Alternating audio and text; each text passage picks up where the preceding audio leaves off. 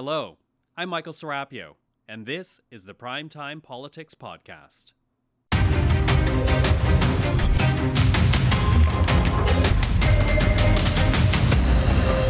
Tonight on Primetime Politics, calling for a resignation. I'm deeply sorry that I've offended many uh, in my, with my gestures and remarks. Anthony Rota apologized today for inviting a Ukrainian veteran who fought with the Nazis to the House of Commons. But given the embarrassment the incident has caused Canada and Ukraine, the NDP wants more. Regrettably, I must respectfully ask that you step aside. And Conservatives are laying the diplomatic failure at the Prime Minister's feet. There are still many, many questions that need to be answered as to how the Prime Minister's office so completely dropped the ball on this. Coming up, we will speak to the opposition House leaders and get some reaction from Liberal Minister Marc Miller. This is Primetime Politics.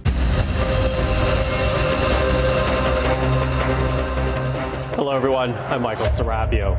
Opposition MPs, government ministers, and even the Prime Minister all call it embarrassing.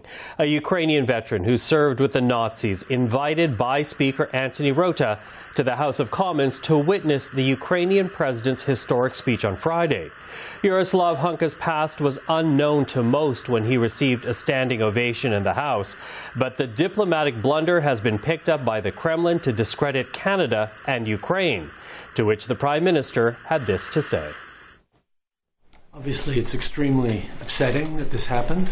Uh, the speaker, speaker has uh, acknowledged his mistake uh, and has apologized. Uh, but this is something that is deeply embarrassing to the Parliament of Canada and, by extension, to all Canadians. Uh, I think particularly of Jewish MPs and all members of the Jewish community across the country who are uh, celebrating Yom, or commemorating Yom Kippur today.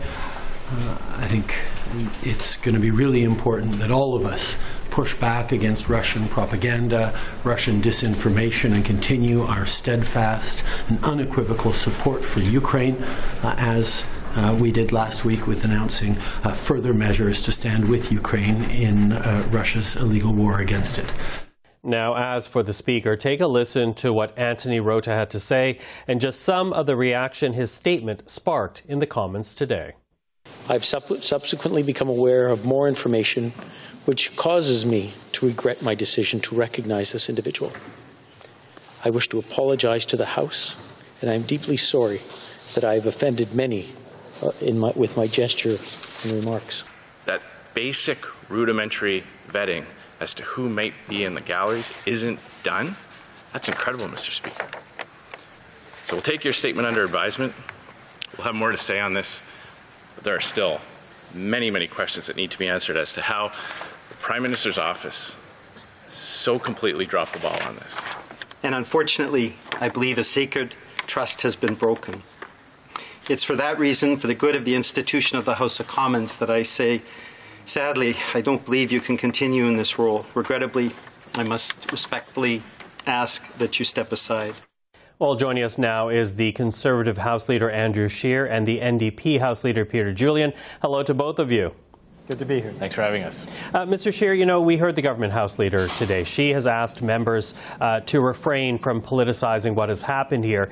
It was the Speaker who invited the Ukrainian veteran. Uh, Mr. Rota has since apologized. But you and the Conservatives say that the Prime Minister also needs to accept responsibility. Are you politicizing this gaffe by putting this at the Prime Minister's feet? You know, liberals always say that when you criticize their leader, you're politicizing something.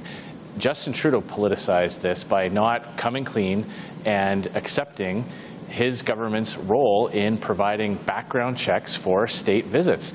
The duty of care, so to speak, on making sure that President Zelensky's visit was a success, not just from a security point of view, but from a diplomatic point of view as well, rests with the government. Every party had to uh, submit names to the protocol office for background checks and for vetting. Uh, the government House leader herself acknowledged that that vetting was done. It just, nobody seems to have told anybody about what happened in the background check. So our position is that, well, the Speaker may have the ability to invite members, just like all members of the House of Commons, uh, invite guests, just like all members of the House of Commons might. It's the government's role and responsibility to provide that background check and that screening process.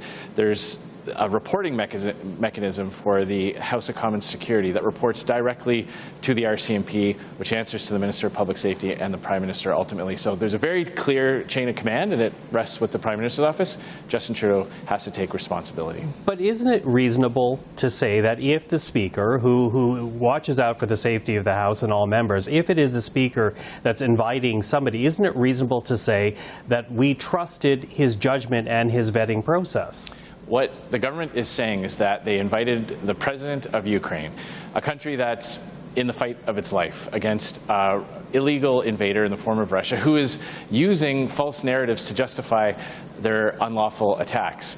And what the government is saying is that they left the guest list to chance, that they weren't going to go well, through they it with a fine to chance. No, they, no, they left it to the speaker. No, no, no. They well, left it to a trusted member of the House. He's the speaker. The, there is no capacity in the House of Commons to do the types of checks that CSIS or the RCMP do. That's why the government took control of the House of Commons security forces in the first place. It's, it, the onus is on the government. When the government invites a foreign leader like President Zelensky, they highly script it. The itinerary goes through a whole bunch of checks. The, the, anybody who's being introduced to the Prime Minister or to the President would go through all kinds of checks. And for the government to say, yeah, well, we just have this big blind spot on who might come to the House of Commons itself, that's not acceptable. The duty of care to make sure that this was a successful event from a security and from a diplomatic standpoint rests with the government. They need to take accountability. Justin Trudeau needs to take responsibility for his inaction on this. Uh, Mr. Julian, what do you say to that? Does the Prime Minister need to accept more responsibility for, for Mr. Hunka's presence in the House? Well, I, I, I rose in the House earlier today to uh, call on uh, Speaker Rota to, to resign. And the, the reasons are uh, multiple. First, and, and, Mr. Scheer knows this from his years as Speaker, uh, that the Speaker controls a certain number of seats. Uh, Speaker controls the introductions that are made to the House. these are very important moments when a Speaker acknowledges people who are in the galleries. that is something that is the purview of the Speaker. and we rise, we applaud those people because we believe the Speaker has done the appropriate vetting to ensure that that person is worthy of the honor of the House of Commons applauding them. It didn't happen in this case, and it is a very egregious um, uh, show of, of, of, bad judgment. Tragically, uh, you can think of the impact on the Jewish community to, to hear uh, the fact that a, a, a Nazi, somebody who had fought with the SS, in Ukraine uh, was was being lauded, was being honored by the House of Commons. Uh, uh, the incredible uh, hurt that that, that that provokes. And so what, what we have here is a situation where the Speaker uh, used his powers, but in, in a way that caused, uh, I think, disrepute on the House of Commons and on Canada. And as a result of that, we believe he needs to take the appropriate uh, take the appropriate step of stepping down as, uh, as Speaker. Uh, the Bloc Québécois joined the NDP call uh, this afternoon, so there are now two of the four recognized parties calling on, upon Speaker Rota to resign. So clearly a focus on Speaker Rota. As you say, you are calling here for his resignation. But what do you make of Mr. Scheer's argument and the Conservative argument that the PMO, the Prime Minister, also needs to accept responsibility for what happened? Uh, my understanding, since I've been here on the Hill, is that the Speaker has a wide, uh, uh, wide prerogative and privilege in terms of who's introduced to the House. And, and, that's why I think we were all aghast on Friday to learn the, the real identity of the person who was introduced to all members of Parliament in front of an international audience. I, I think Mr. Rota has uh, justly taken that on, has, has apologized for it, but I don't think apology is sufficient. He, he needs to take the appropriate step. Uh, given the magnitude of the fallout from this uh, horrendous um, bad judgment and, and needs to step down. So, Mr. Scheer, if this is not a partisan issue by focusing on the Prime Minister, why not just join the NDP and Mr. Julian and call for the resignation of Anthony Rota and leave it at that? Or is this really just trying to, to, to choose a different target for political gain? It's about recognizing who has the ultimate responsibility to ensure a successful state visit. And uh, I just want to, to point out to my colleague, uh, Peter, that this wasn't just like a regular Tuesday question period introduction. Uh, he's absolutely right. On, on normal sitting days, uh, the Speaker can introduce guests uh, to, to the gallery. And we do trust that there's a certain amount of, uh, of vetting that goes on when we acknowledge a special guest in the gallery's presence.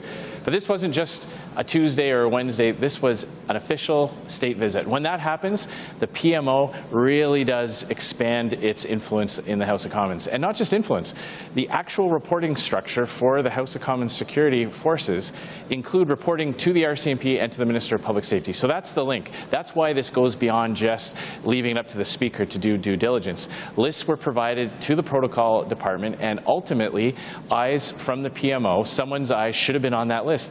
What's the point of collecting names from MPs who, who are bringing guests in if those names aren't checked against who someone might be uh, against what they might have uh, might have done in the past. And the the standard for that elevates so drastically when we're talking about a foreign visit from a country under attack with a president who's going around the world trying to shore up support for his efforts to fight off an illegal invasion. So that's our point here is that Justin Trudeau has to acknowledge the the, the, the, abandonment of responsibility that his government has over this matter. This, this cannot be swept away and, and, and throwing the speaker under the bus to accept sole responsibility for this. Justin Trudeau has has to answer for his role in this. Okay, so so the prime minister, as you are arguing here, has to have responsibility. Would you support the NDP motion? Will you support the NDP motion calling on Mr. Rota to resign? Well, look, uh, uh, we'll, we'll, we'll, see what uh, the, the, NDP formally propose in the in the coming days. But the, the, the point here is that what we don't want to see, what, this is what Justin Trudeau does all the time. When he's caught doing something or when his inactions cause harm, he likes to spread the blame around. So I have no doubt that the Liberals would love for uh, Speaker Rota to take all the heat on this and, uh, and to absolve themselves of any responsibility. But you cannot argue with the legislation that created the Parliamentary Precinct Service. You cannot argue with the reporting structure. It's there in black and white. They report up to the RCMP directly and then from there into the government. So that's what we're focusing on in the short term. We want to make sure that Justin Trudeau acknowledges his role in this shameful occurrence. Okay, I, I am quickly losing time, but I want to ask one more question. I'm going to ask for quick answers here because we did hear the government House Leader, Karina Gould, uh, move today to have the Speaker's very complimentary remarks to Mr. Hunka struck from the record. Uh, Mr. Julian, I'm wondering where you stand on that. Mr. Scheer, I know you opposed it, but Peter, I'll get you to start us out, please. I, I think it, it's difficult to, to uh, put the toothpaste back in the tube. What, what happened on Friday was reprehensible. It, it needs to stand as part of the, the record. Uh, I do think uh, addressing with the, the Jewish community uh, to see the appropriate way of dealing with that in, in terms of Hansard is, is appropriate, but that's something that I think will only be clearer to us in the coming days. Mr. Scheer, uh, why did you oppose that motion? Well, clearly the, the, the, Liberals would like to whitewash this and erase it and pretend like it never happened, but it did. Uh, there was a reaction from around the world. Our, our, our partner, trusted partners and allies looked at us with, with, uh, with a great deal of, of puzzlement and, and, and outrage that this happened. So to, to, to try to, after the fact, pretend like it didn't happen, I don't believe uh, you know, it would be truthful and honest. I think the Speaker and the House and, and ultimately the Prime Minister have to acknowledge that something terrible happened. We can talk about how to address it going forward. We can talk about how to make up to the Jewish community here in Canada, uh, what else we might like to do. But I, I, don't think pretending like it never happened is a wise thing to do. This sounds very Soviet. Uh, you know, it sounds like something that might happen in the Russian Parliament where they try to just, you know, uh, erase someone from history or, or, or pretend like something that was said was never said. But in our country, we should acknowledge when something happens, and then we can talk about how to right that wrong going forward. Andrew Scheer, Peter Julian, really appreciate the time tonight. Thank you to both of you. Thank you. We did invite Karina Gould to join our conversation this evening. She declined, but this is what we heard in the comments from the government House Leader earlier today. Thank you, Mr. Speaker, for that apology. I have to say, though, uh, as a parliamentarian, as a Canadian of Jewish origin, as a descendant of Holocaust survivors whose majority of her family walked in to Auschwitz Birkenau, and only my grandfather and his brother walked out. That I think this hurt all of us in Parliament. And I'll say that personally, I feel particularly hurt by this.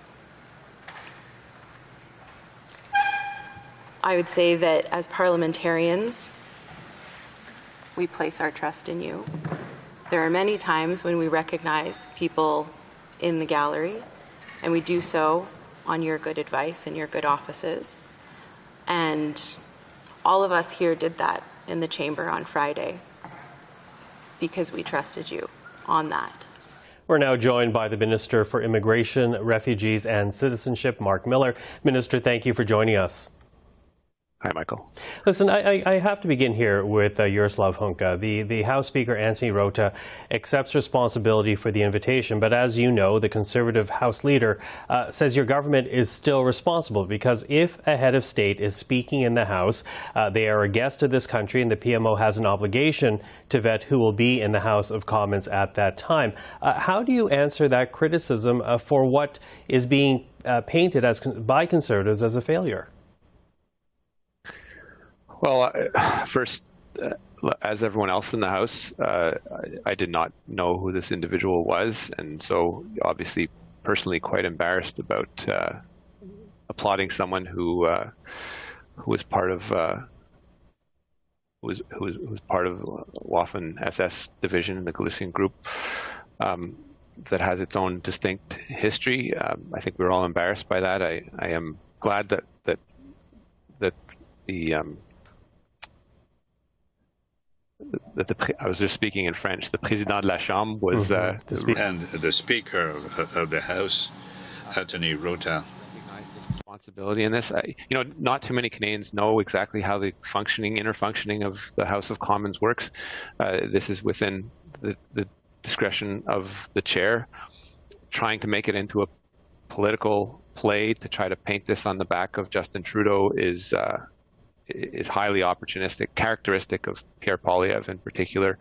There are responsible ways, if you're the leader of the opposition, at getting to the bottom of this and getting the fact uh, pattern that that happened here to, show all Canadians how this unacceptable event occurred.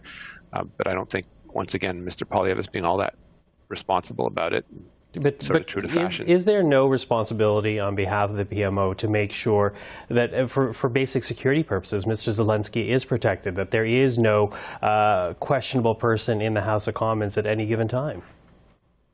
Uh, well, if, you know, it, two different things there. The difference between questionable and, and security. You were talking about a 97 year old man. I, I don't think anyone has alleged that, that he was dangerous. Certainly, um, with uh, highly spotted history and shouldn't have been there and, and, much obviously should never have been pointed out or asked to stand and then applauded for his uh, his war service. So I think that is what we need to focus on, Michael. Uh, this was obviously a, a, a, visit from President Zelensky that is, was historic in nature, uh, and there is a war that is ongoing and you know mistakes do happen. So uh, I think getting to the bottom of that is first the first step that we have to take and, and, and not resort to hyperbole. I think we are all embarrassed, um, Prime Minister included, at applauding this individual who had no business being in the House. Mm-hmm. Now, as you know, Mr. Zelensky delivered this powerful speech on Friday, but that visit, his visit, is now being used by the Kremlin for propaganda purposes to discredit Canada and Ukraine. Does the Speaker need to resign? Well, I, would prefer not to speak about that at this point. Um, it is something that um, obviously he's regretted and taken full responsibility for. The the Speaker in the House of Commons at all times, but particularly in a situation where you're in a minority, needs to have the confidence of the House. Um, and um, I'll keep my own reflections on that private for the moment. Okay.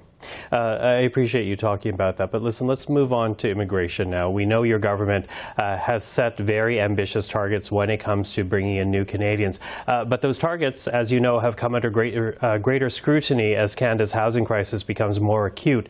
Did your government fail to account for the impact increased immigration numbers would have?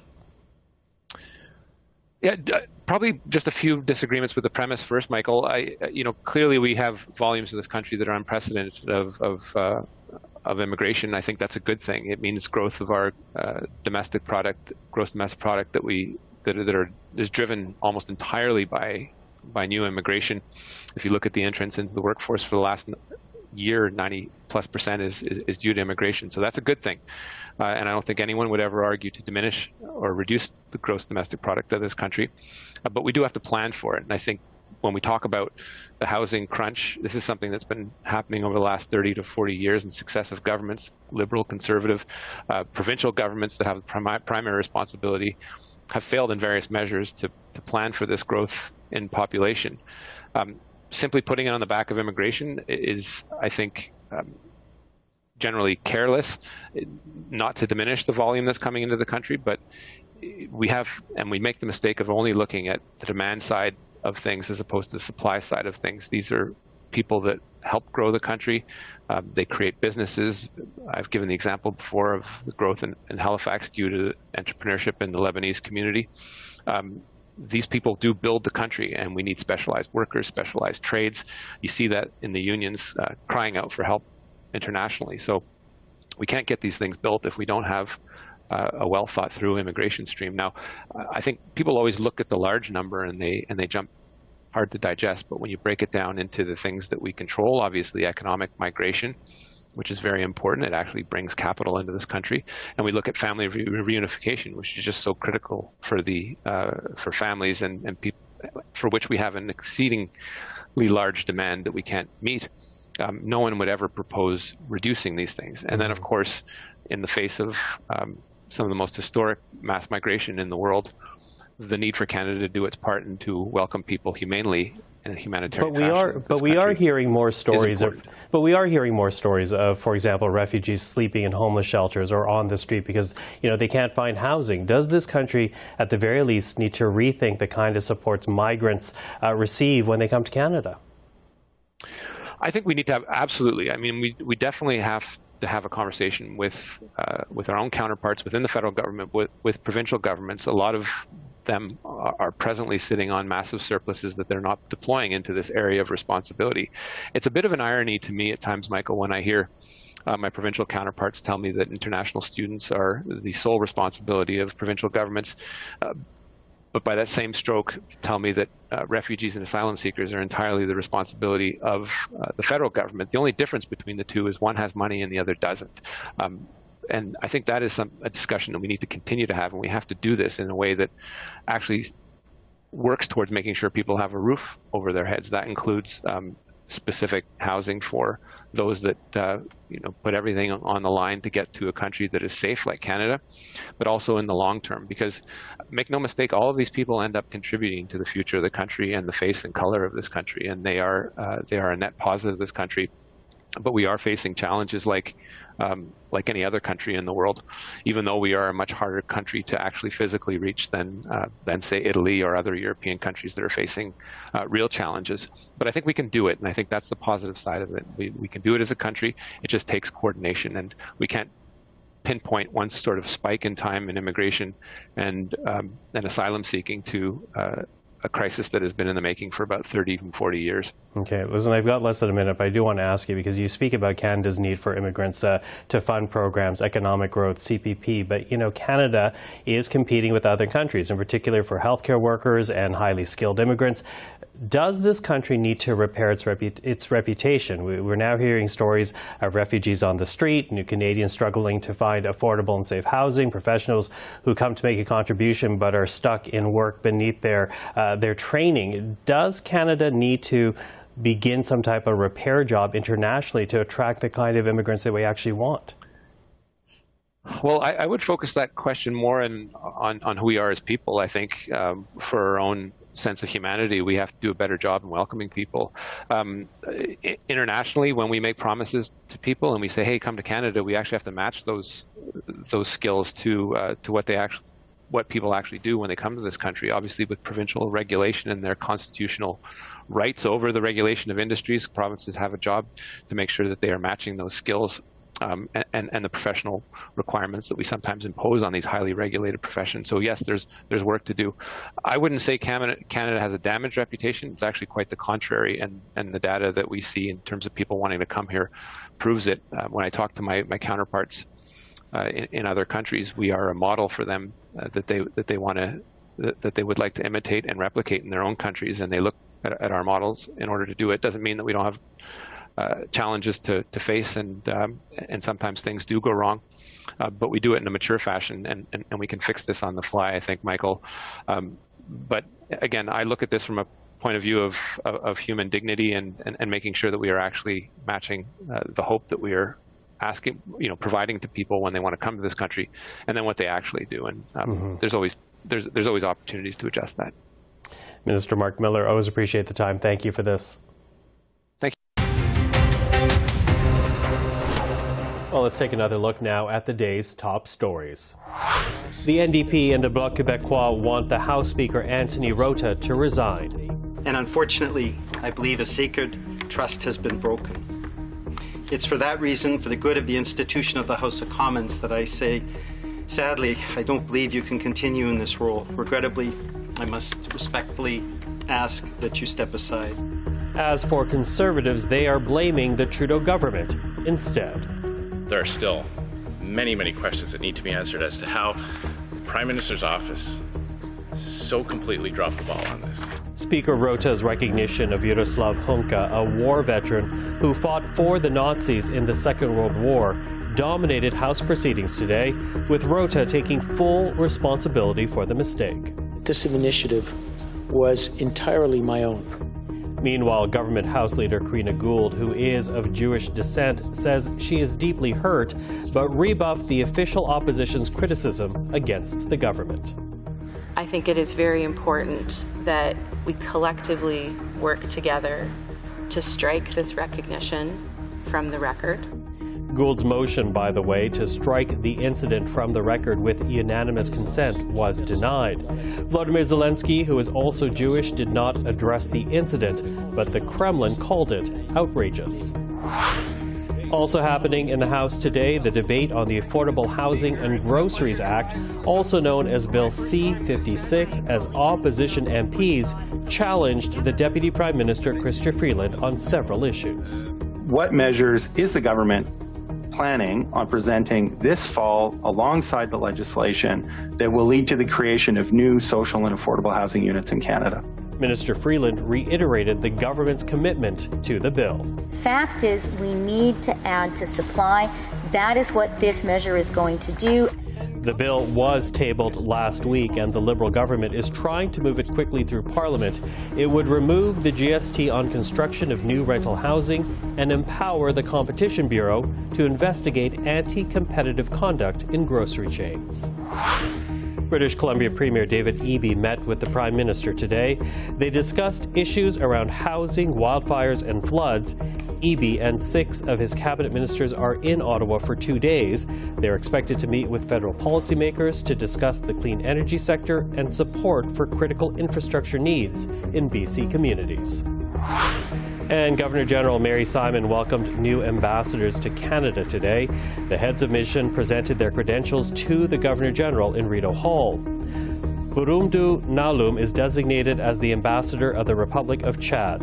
Gustavo Anabel Alvarez Goyoaga designated as ambassador of the Republic of Uruguay. Manuel Gerardo Talavera Espinar as the ambassador of the Republic of Peru. Viera Grigova, ambassador of the Slovak Republic and Batibak Umanbayev, ambassador of the Kyrgyz Republic. And that is our program for this Monday evening. I'm Michael Serapio. For everybody here at CPAC, thank you for watching. Stay tuned. L'essentiel avec Esther Bégin is up next.